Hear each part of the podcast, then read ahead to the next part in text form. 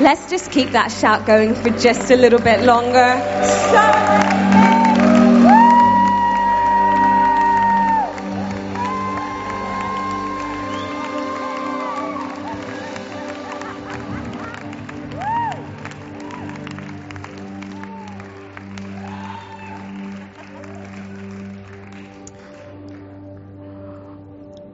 It's difficult to know what to do after that, isn't it? Why don't we just thank the band? You guys have been amazing, absolutely incredible. Thank you. Thank you so much for serving us. Feel free to take your seats.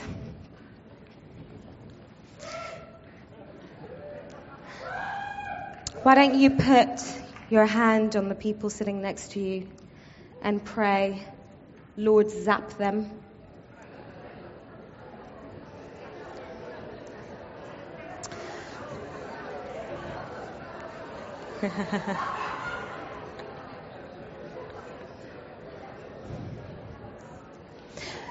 Holy Spirit, we do pray that you would meet with us in such an incredible, deep way this evening.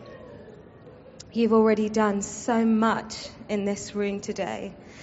And in some ways, our hearts and minds are thinking, can we take any more? I pray in this instant you would refresh our hearts, our minds, our bodies, so that our capacity for your goodness would be stretched. I pray, stretch our hearts and minds that we would be able to take in more revelation of your goodness, of your incredible kindness to us, and we would understand who you have made us to be. Holy Spirit, this meeting is yours. Hmm. We are yours. We are yours. and so we lay our agenda down at your feet. And we say, Jesus, come and have your way. I pray you would be shooting arrows of truth into our hearts that would bury so much deeper than the lies that the enemy has told us. So freedom would come all across this room. we love your presence. We love your presence. We honor you, Holy Spirit, in this place. We don't want to go anywhere or do anything without your presence. And we're so grateful that we don't have to. For you live in us. You have made your home in us. And you flow streams of living water from us. I pray the river would rise in this place tonight that banks would be broken tonight. Streams would bubble up and flow freely.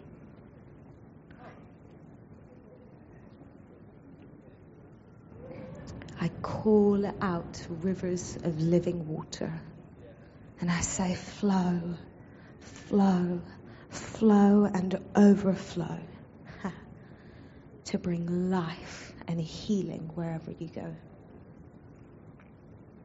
Hmm. Isn't he kind? Isn't his presence so sweet? I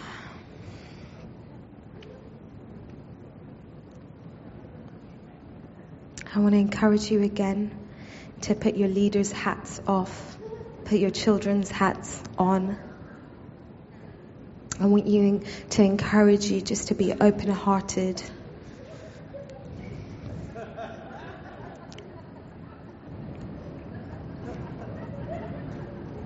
This evening is about entering the Master's joy. And so feel free to get happy.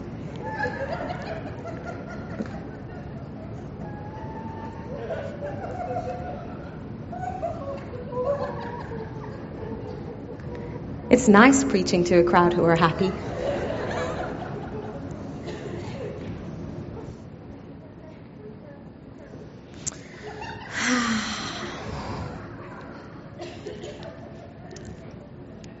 What I'd like to do this evening is um, look a little bit at what it looks like to be a son. Um, the beautiful thing is that Jesus promised us in John 14 that he wouldn't leave us as orphans. and so the promise for every believer is that you're not an orphan, but the Father has adopted you into his family and you are now sons and daughters in his house. And so what we're going to do is we're going to just look at what it, what it looks like to be a son, what it looks like to be a daughter, and just explore a few things around that. We're going to base ourselves in Luke 15 and also in Galatians 4. So feel free to flick to those places. I'll be reading one of the parables that we read earlier, and then we'll read just a couple of verses from Galatians 4 together, and then get stuck in. I'm going to go from Luke 15:11. Jesus said, There was a man who had two sons, and the younger of them said to his father, Father, give me the share of property that is coming to me. And he divided his property between them. Not many days later, the younger son gathered all he had and took a journey into a far country. And there he squandered his property in reckless living. And when he had spent everything, a severe famine arose in that country, and he began to be in need. So he went and hired himself out to one of the citizens of that country, who sent him into his fields to feed pigs. And he was longing to be fed with the pods that the pigs ate, but no one gave him anything. But when he came to himself, he said, How many of my father's hired servants have more than enough bread, but I perish here with hunger? I will arise and go to my father, and I will say to him, Father, I have sinned against heaven and before you. I am no longer worthy to be called your son. Treat me as one of your hired servants. And he arose and came to his father. But while he was still a long way off, his father saw him felt compassion and ran and embraced him and kissed him.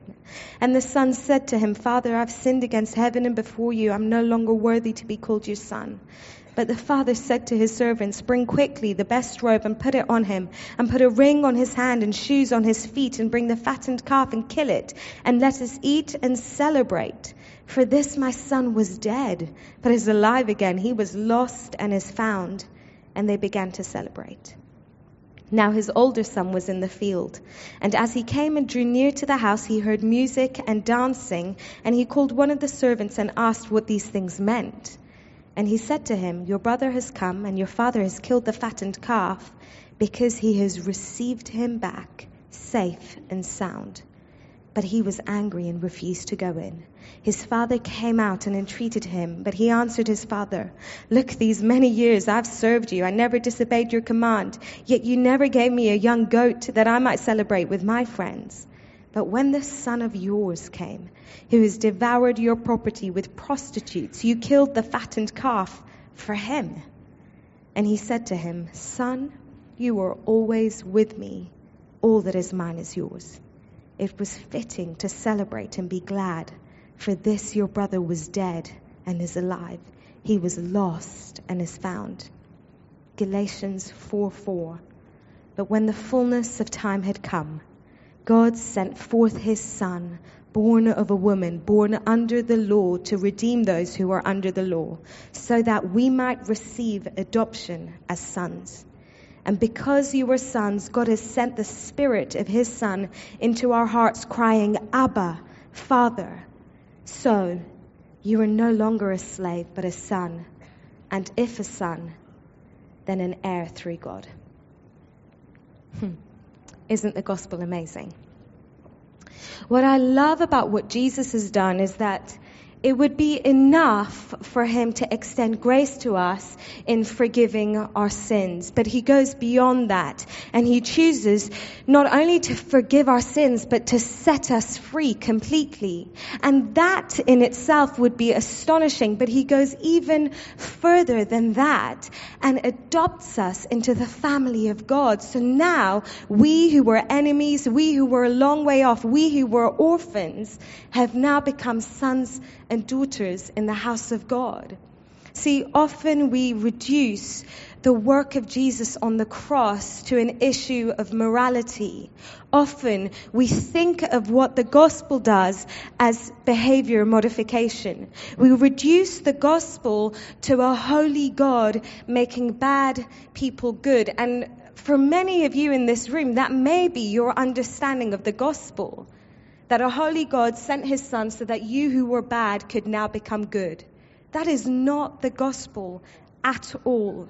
The gospel is not about a holy God making bad people good. The gospel is about the Father God making orphans into sons and daughters. Adoption is the highest point of God's redemptive grace. And what I find fascinating about this parable is that it tells the story of two sons who understood nothing of sonship and in reality lived their lives more like they were orphans than as if they were sons. And we can read the parable and we kind of shake our heads and tut at the appropriate moments because their mistakes are so obvious to us. But if we're really honest with ourselves, there are so many moments in our lives where we make decisions out of a place of orphan heartedness rather than a place of sonship. So many of the thoughts of our minds, so many of the attitudes of our hearts reflect an attitude and a root of orphan heartedness more than they do the rest and the enjoyment of sonship. And so, what I want to do is, I want to look at Luke 15 and Galatians 4 and explore what it means to be sons, what it looks like not to be an orphan, but to be a son, and really to call us back to who God has already said we are.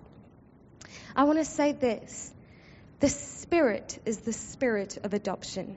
It is by His revelation that we cry out, Abba Father. And so I would do my job really badly tonight if you walk away with a five point sermon on how to be a better son. That's not what I'm trying to do. What I'm trying to encourage us to do is to come to the person of the Holy Spirit and say, Holy Spirit, breathe on me afresh. Take out any remains of orphan hearted thinking in me, for you have pronounced me a son and daughter in the house of the living God. Reveal to me my sonship so that I can live as a son, free and full of joy. And so, if there's one thing you take away tonight, that's what I want you to take away that the Holy Spirit is the one who can breathe on you and lead you in the way of sonship. This is not a how to sermon. This is a sermon of showing us things that we can ask the Holy Spirit to breathe on, because only He is capable to lead us into sonship. What we're going to look at, we're, we're going to look at, at the power of God's adopting of us in relation to Him as our Father, in relation to our understanding of the law, in relation to honor, in relation to our inheritance, and in relation to the party. So I hope you'll follow with me as we go. I know it's been a long day, but I think God's got some more for us. So let's look at adoption and our relationship with God. The two sons are really funny when it comes to their father. You look at the younger son, and for him, the father is a means to an end. Right at the beginning of the story, interestingly, the younger son essentially voluntarily orphans himself. In Jewish culture, if you said to your father, Can I have my inheritance early? what you were essentially saying to him was, I wish you were dead. In fact, you are now dead to me. I would prefer the money than you. And that's exactly what the younger son does. His father to him is a means to inheritance. His father to him is a means to money, and he voluntarily orphans himself so that he can get his hands on the money. Interestingly, when the younger son returns home, we make it such a spiritual sign of repentance. Look, he was hungry and he knew that his father had food. He didn't go back because he was motivated by love for his father. He didn't go back because he suddenly realized the error of his ways and wanted to reunite with his father. He thought to himself, I am starving. I need food. What is the means to that end? My father. So again, even in his grand return, the father is still for him a means to an end. And so often we can approach God like that, our means to an end, our heavenly bank manager. We may not realize we're doing it, but it'll be reflected in whether we go up and down depending on the circumstances. I'm happy today because God makes me feel so loved and He provides for all my needs. I'm happy today because with God I can get healing. I'm so happy today because with God I can belong to a wonderful community. I love Jesus because with Him I get to operate in great power and see wonderful miracles. You'll know if you have a God plus something mentality because if you take the plus something away, God no longer looks so good to you. What do we feel like when we're not being well provided for? What do we feel like when we're not getting healed? What do we feel like where a once very powerful ministry suddenly dries up and we're not seeing any miracles anymore? Is God still wonderful in those moments? This isn't make, meant to make us feel heavy and condemned. Because the beauty of adoption is that adoption frees us to feel contentment in all circumstances. Because when we come to the point that the Father becomes our prize, not our means to an end, whether we have everything or nothing at all, we will know utter joy and contentment because the Father is always with us. So we lose nothing ever. It's the contentment that the Apostle Paul knew. Whether he was rich or poor, whether he was in chains or free, no matter what was happening to him, he was overflowing with joy, overflowing with rejoicing. The reason was he had understood this that the Father is the prize and the Father will never leave him. The younger son was an orphan in his heart. He saw the Father as his means to the end, not as the prize himself. The older son is also interesting. He has a different mentality. His is an earning mentality. He sees the father as a master who he must serve and with whom he can earn favor. So he's busy trying to rack up all his good works and make sure they're really good and make sure that he does every single thing the father has asked of him because he doesn't want to disobey. All the while in his mind, he's trying to earn favor. The tragedy, of course, is that he already had all the favor the Father had to give. He saw the Father as a master. And he's busy earning favor. And what happens if you have an earning mentality is that it leads to a sense of entitlement when you feel you've been good enough. And that's exactly what the older son had. When he thought he'd been good enough, he has a rant at the father because the father never gave him a party, but he's thrown his younger brother a party. And that's not fair because I've been really good. See, the older son didn't see the father as the prize either. For him, the father was a master with whom he wanted to earn favor. And of course, the tragedy is he already had it. I find it fascinating the interaction between Eve and the serpent in the Garden of Eden. The serpent comes to Eve and basically starts questioning the goodness of God and says to Eve, If you eat of the fruit of this tree, you will become like God.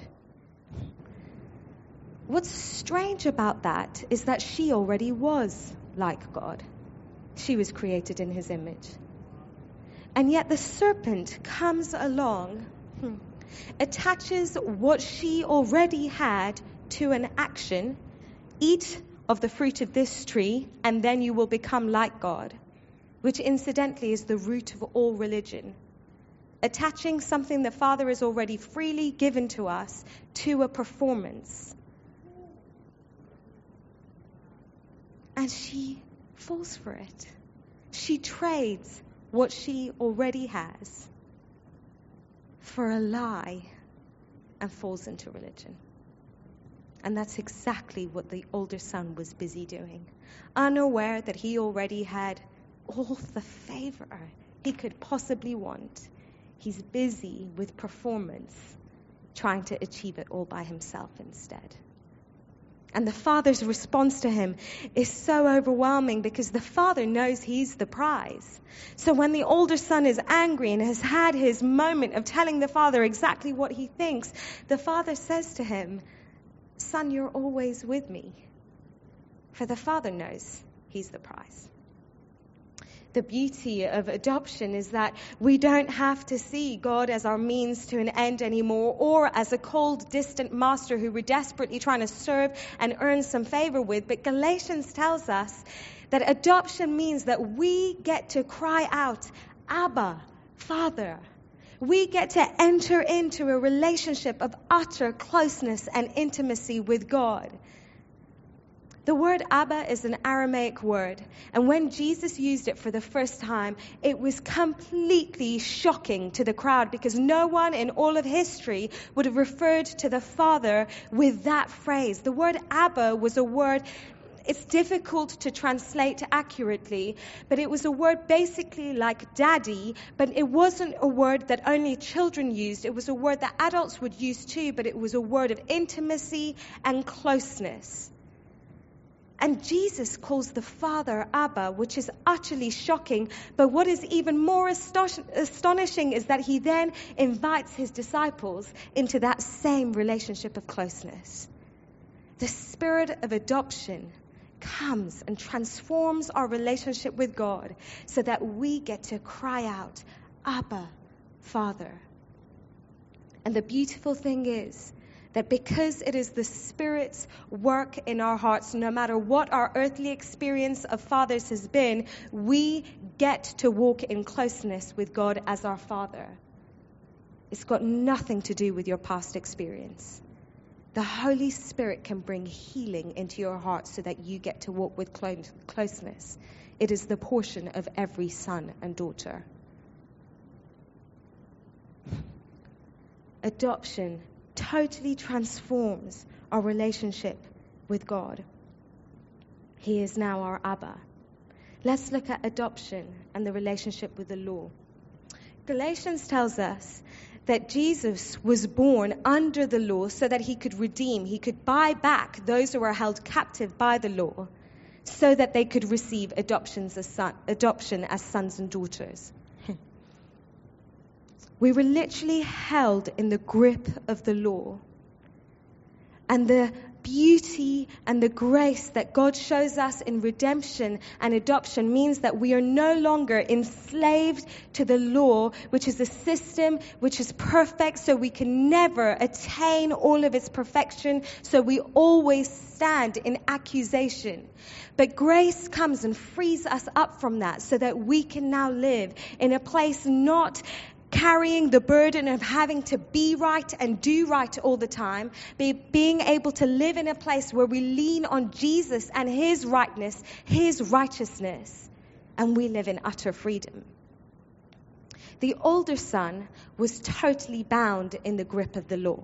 He was busy trying to do the right thing. He was busy showing legalism towards himself, constantly trying to achieve all that he thought his father required of him, constantly trying to tick every box. But the burden of the law does not stop at doing right. It also continues to having to be right, which is legalism towards other people. When you are held in the grip of the law, you would choose to be right over a relationship. When you're held in the grip of the law, forgiveness is so difficult for you because it is of optimum importance that you be right. And so you cannot let another go. It's why the older son was so angry, because under Jewish law, like I said this morning, rebellious sons would be stoned. And so the older son, who's held in the grip of the law, who knows the burden of doing right and being right, cannot rejoice when his younger brother comes back and his father receives him back safe and sound. Because this brother who's held in the grip of the law doesn't want to hear that his brother, his father received his brother back safe and sound. He wants to hear that his father stoned his rebellious brother. He's held in the grip of the law and wants to be right over being united in relationship. he cannot extend forgiveness. Which is why when he talks to the father, he cannot even call his brother brother anymore, but says to his father, When this son of yours came back. The beauty is that in Hebrews 2, we're, told that Jesus is not ashamed to call us brothers, but he stands in the midst of the assembly and calls us brothers. The difficulty of living in the law is that the law is a system based entirely on justice. You get what you deserve. There is no mercy in the law. The problem is that it requires perfection. And seeing as none of us can reach that standard, we're always falling short of the law, and so what we deserve is always punishment and death. It's a system where we always stand accused. And the devil loves the realm of the law because his name is accuser. And so he is totally in his element in the realm of the law. If you live in the realm of the law, you will know because you stand open to accusation day and night. And some of you in this room will be familiar with that feeling. You'll be familiar with thoughts in your head constantly against you, telling you you're rubbish, telling you you're nothing, telling you constantly that you're a failure. If you struggle with accusing thoughts constantly, I want to ask you are you living in the realm of the law? Because the beauty and the power of adoption is this that the Father sent his Son, born under the law, so that he could pick us up from the realm of the law and seat us in the realm of, the, of grace, which is not a realm based on justice. It is a realm not, let me start again. It is a realm not based on what we deserve, but is a realm based entirely on what the Father wants to give, which is mercy and grace ever flowing.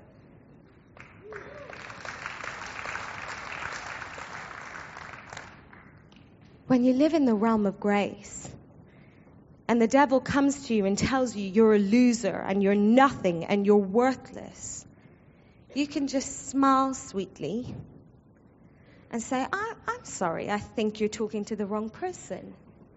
See, I was with Jesus dying on the cross, says the Bible. And the Bible tells me that Jesus took every accusation on himself on that cross. And so, if you're trying to come and accuse me, I'm sorry, because I think that accusation got dealt with on the cross. I now live in the realm of grace. Your accusation cannot stick. The way to overcome the devil's accusations is always to make sure we're living in the realm of grace. For the cross is the answer for every accusation. The problem, of course, with unforgiveness is that you cannot demand that someone else gets what they deserve without being sucked back in yourself to the realm of the law. It is impossible to stand in the realm of grace but demand another live in the realm of the law. And that's why Jesus tells us to forgive. It's not because he wants to belittle our pain. It's not because he wants to say, oh, well, it wasn't that bad anyway, just let it go. No, he tells us to forgive because he knows that to live in the realm of grace is the only place that where you will see fulfillment and life and joy, and you cannot live in the realm of grace and hold unforgiveness. The beauty of the power of adoption is that Jesus picks you up from the realm of the law if you let him and leaves you beautifully, wonderfully, magnificently in the realm of grace. Sonship means you no longer stand open to accusation, but you live in the wonderful, free realm of grace. A few more things on this. I wonder who we sound more like I wonder if we sound more like the gracious Father who extends forgiveness to his very broken Son, or if we sound more like the accusing older brother or the accusing devil. I wonder if, as churches, we sound more like the gracious father or the accusing older brother. Jesus, uh, Julian made reference to this earlier saying so often as churches we, we accuse and we judge and we're known for what we don't believe rather than what we do believe. So often we have older brothers filtering who comes into our buildings to make sure they're good enough as if any of us were ever good enough to come into the presence of God. So often we're known for our anti-abortion placards and our anti-gay placards as if that reflects anything of the Father's heart. For the Father says, Come, come, just as you are, come. You who are broken, come. You whose repentance is entirely half hearted and dependent on the food that I can give rather than on me, come. The door is wide open. Let us be people who say to the world, Come. There is room enough for every single one in the Father's embrace. The gospel is not about behavior modification. It's about seeing a lost and orphan hearted world reunited with their Papa. And we get to be the means of that grace if we'll only accept it. I love some verses in Ephesians 4. It talks about speaking the truth in love to one another. Remember those verses? Christians often use those verses before they're about to hit someone over the head with some criticism. If someone says to you, I need to speak the truth in love to you, you're like, oh man, this is not going to be fun. It's because we've understood the heart of the accusing older brother much more than we have the gracious father. And so we read scripture often through a lens of accusation and judgment rather than a lens of grace. If you read Ephesians 4 clearly, it's got absolutely nothing with criticizing one another. See, speaking the truth in love to one another is all about spiritual maturity in Christ likeness. The truth is not an idea, He's a person. And he happens to live inside of you and me. So when I speak the truth in love to you, what I'm doing is calling out the Christ likeness from you. I'm pulling out the gold and the destiny from you. So what should happen is as Christians, when we say to one another, I need to speak the truth in love to you, what should happen is we should declare greatness and Christlikeness over one another. It is not an excuse for criticism. And it's not a verse just reserved for the Christians. Because outside our church's doors, there's a world of people who were created in the image of God. And yes, they may be broken image bearers, but they're image bearers nonetheless. So we get the wonderful privilege of walking around, calling out Christlikeness from the world all around us, pulling gold and destiny from those around us, whether they know Jesus or not, trusting that as we pull the gold from them and as we show them who they were created to be, they'll fall in love with the Jesus who made them that way.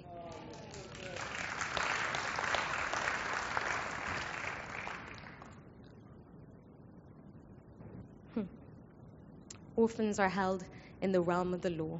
Sons live in the realm of grace. It's a wonderful realm to live in. Let's look at adoption and honor. Paul uses the word adoption that we read in, in the letter to the Galatians in three of his letters. He uses it in his letter to the Romans, he uses it in his letter here to the Galatians, and he uses it in his letter to the church in Ephesus. He uses it in these three contexts because all three were under Roman jurisdiction, and when he used the word adoption, he wanted them to understand that word through a Roman lens. In Roman times, adoption meant three things. First of all, it was entirely irreversible. Once you'd gone through the full process of adoption, there was no going back. If you didn't like the child, if you didn't fit in, it didn't matter. There was no going back. Once the process was finished, that was it. That child belonged to that family. Full stop. The second thing about adoption that Romans would have understood is that it was a common means by which powerful people would bestow or pass on their power to their adopted sons or daughters. As Paul was writing this letter around that same time, the Emperor Claudius was passing on his power to his well known adopted son, Emperor Nero. And in fact, in the last six emperors, four of them had chosen to bestow their power to adopted sons.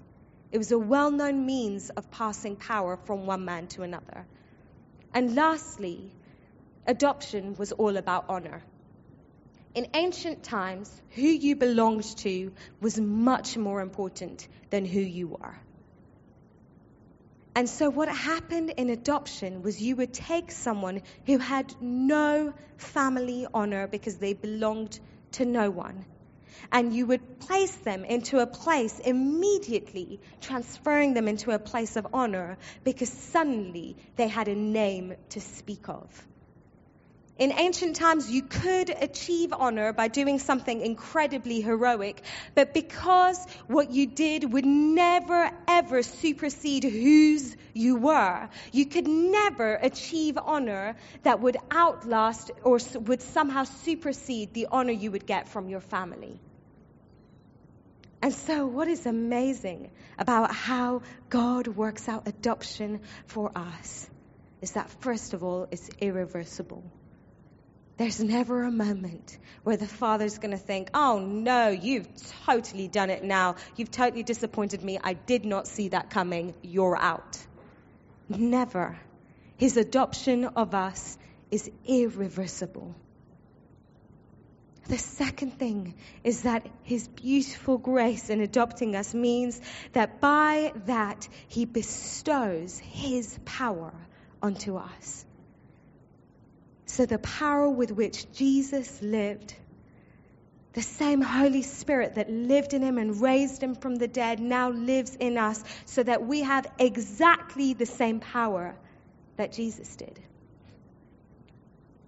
And finally, God ascribes all the honor due his name unto us in the process of adoption so that none of us have to achieve honor. None of us have to perform so that we can gain some significance. None of us have to prove our worth by how well we can teach or preach or prophesy or evangelize the nations or lead worship. None of us have to prove our worth by our salary or our career or how brilliant we are at raising our children because the Father has already ascribed all his honor onto us and any honor we could ever achieve is always overshadowed by the honor we already have in Him.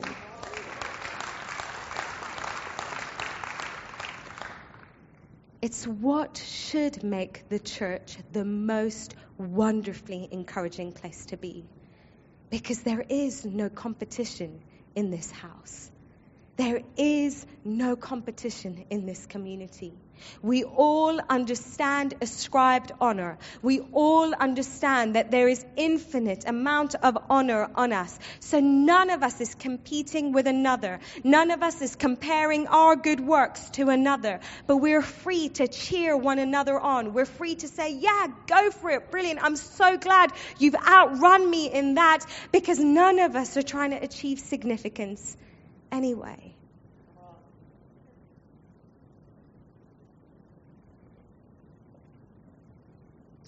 The religious spirit, the orphan heartedness, does not understand ascribed honor. And so it's desperately trying to achieve it. It's actually why Paul wrote the letter to the Galatians.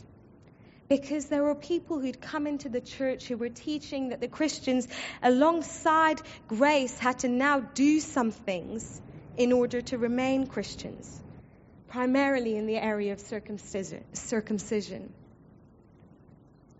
And Galatians 6 explains to us why they were teaching these things. It says, because they wanted to boast in the flesh. See, these teachers who'd come into the church did not understand ascribed honor and so were desperately trying to achieve it in what they could do in the flesh. Orphan heartedness leads to performance because we're desperately trying to achieve something that in sonship the Father has already given us.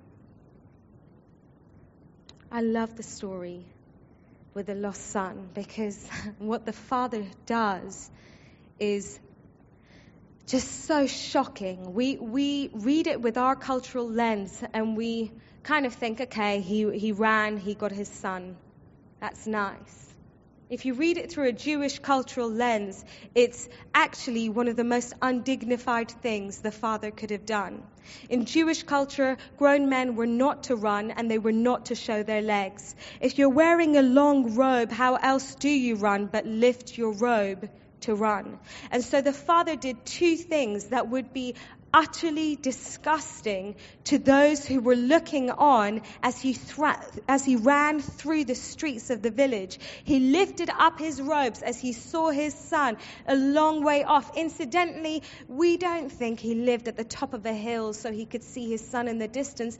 He was probably a significant member of a village and would live within a community. So that means he must have been daily straining his eyes constantly, looking through the streets of the village to make sure if his son is coming home, he would spot him first. And then he sees his son in the distance and he doesn't care what the villagers are going to think. But he lifts up his robes and he starts running and running and running. And the whole time he's thinking, I must get to my son before my son gets to the village. If he gets to the village before I get to him, he will be stoned. I must get to my son and restore his honor, even if it means dishonoring myself.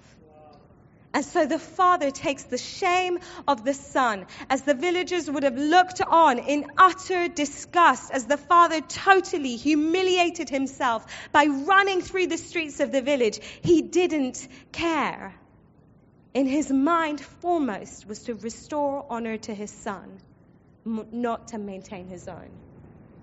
And so our father sends his son Jesus who willingly sacrifices himself, utterly humiliated on a cross, naked, scorned. Because all the while the Father is thinking, I must restore humanity to myself, even if it means my own shame and humiliation. Isn't what the Father has done amazing? To irreversibly adopt us to bestow his power onto us and to give us the honor due his name for all eternity. One last thing about adoption and honor. Honor is assumed within family. Romans 8 talks about adoption. Romans 12 says, within the family of God, outdo one another in honor. As you understand what it looks like to be a family, the central place is outdoing one another in honor. Because we understand that whatever gets honored in the family reflects back on the family. So I get to cheer you on because your victory is mine and my victory is yours. We all get to share. Adoption and our inheritance. Orphans don't get inheritance. The younger son is grabbing at the inheritance as if it's about to disappear. The older son, interestingly, is, also has an unhealthy relationship with his inheritance. He's trying to hoard it.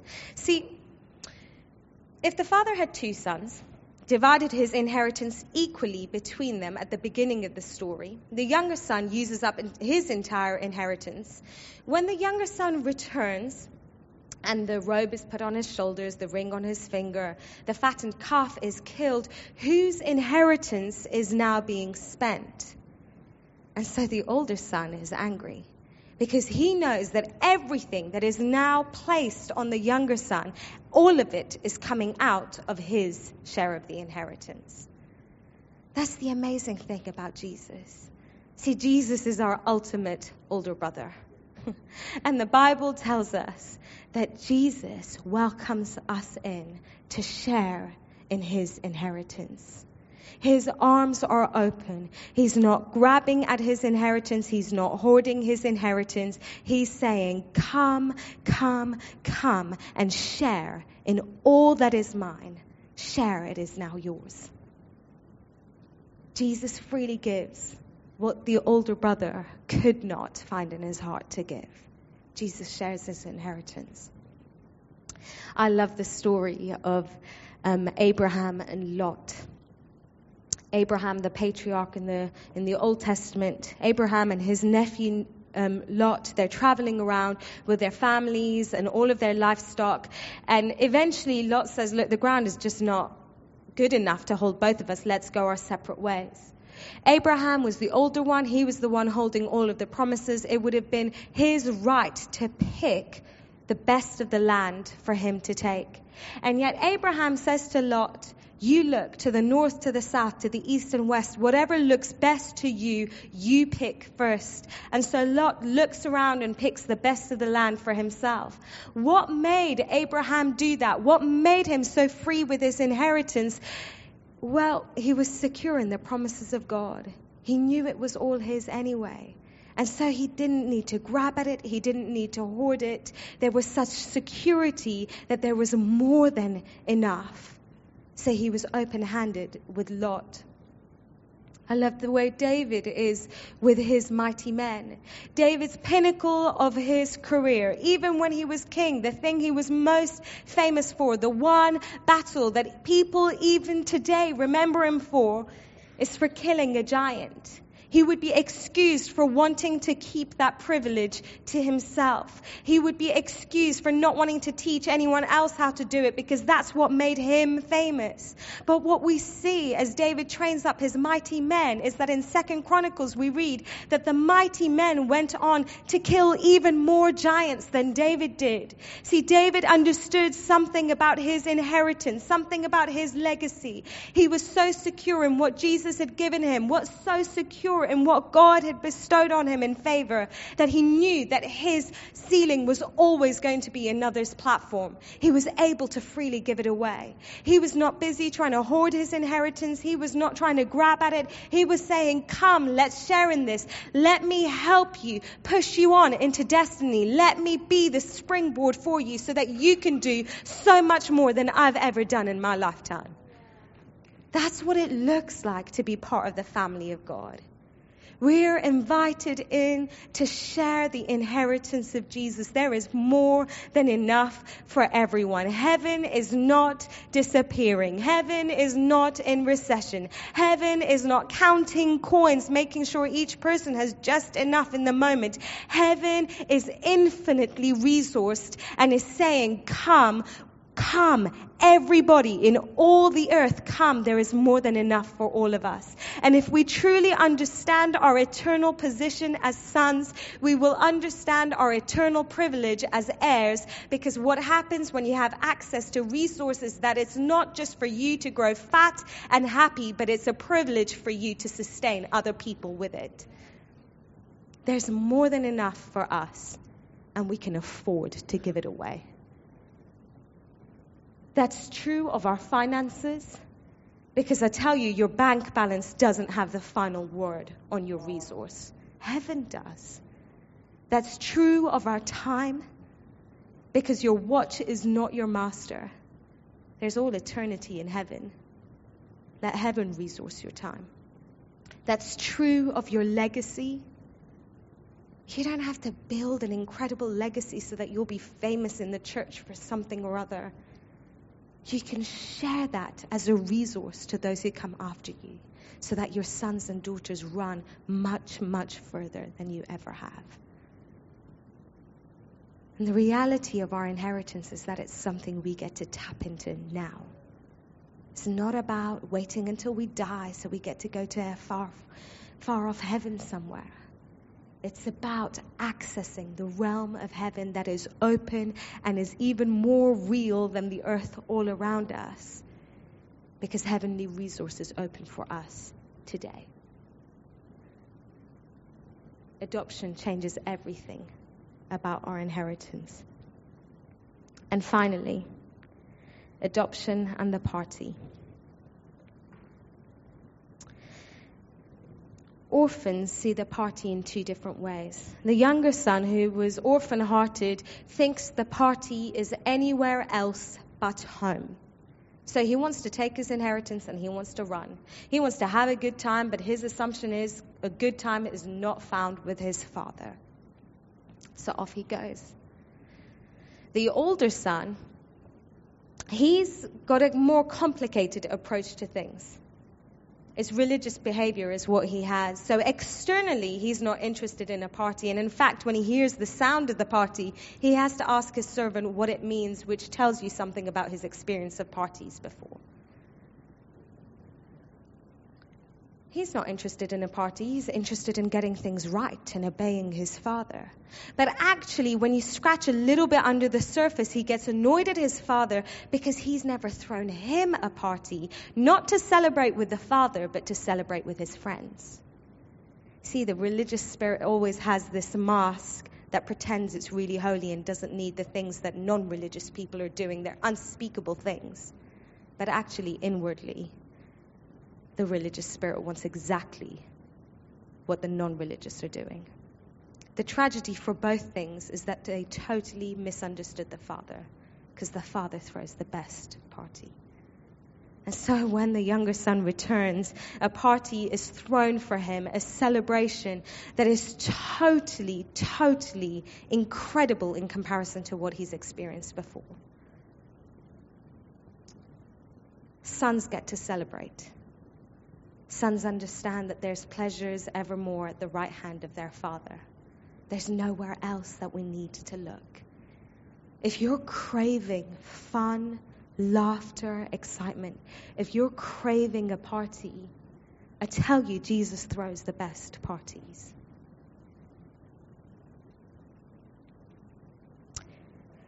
The parable of the lost son or the prodigal father, however you want to call it, it's written in two exact mirrored opposites. The first portion is the younger son, the second portion is the older son. In the Greek, it's written in two sets of eight stanzas. The first set of eight stanzas, the eighth stanza ends with the younger son entering his father's party, entering into his father's joy. The second set of eight stanzas is left incomplete. It's got the seven stanzas, but the last one is incomplete because as Jesus said it, he was opening it up to those who were religious all around him to choose the end of the story. Will the older son enter into the party or will he walk away broken? See, the Father makes the same invitation to us. The Holy Spirit is the spirit of adoption.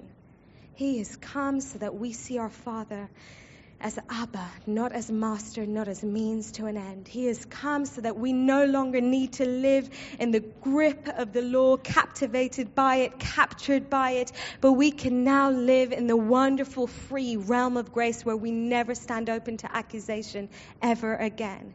He has come so that God can bestow all of the honor on his name over us. He has come so that we get to share in Jesus' inheritance and access all of the resources of heaven. And the spirit of adoption comes so that we can choose to enter our Father's joy. I wonder what we'll choose today. See, the Father wants to bring fullness of joy. Jesus said he'd come so that his joy would be in us and our joy would be complete. complete joy sounds pretty good to me.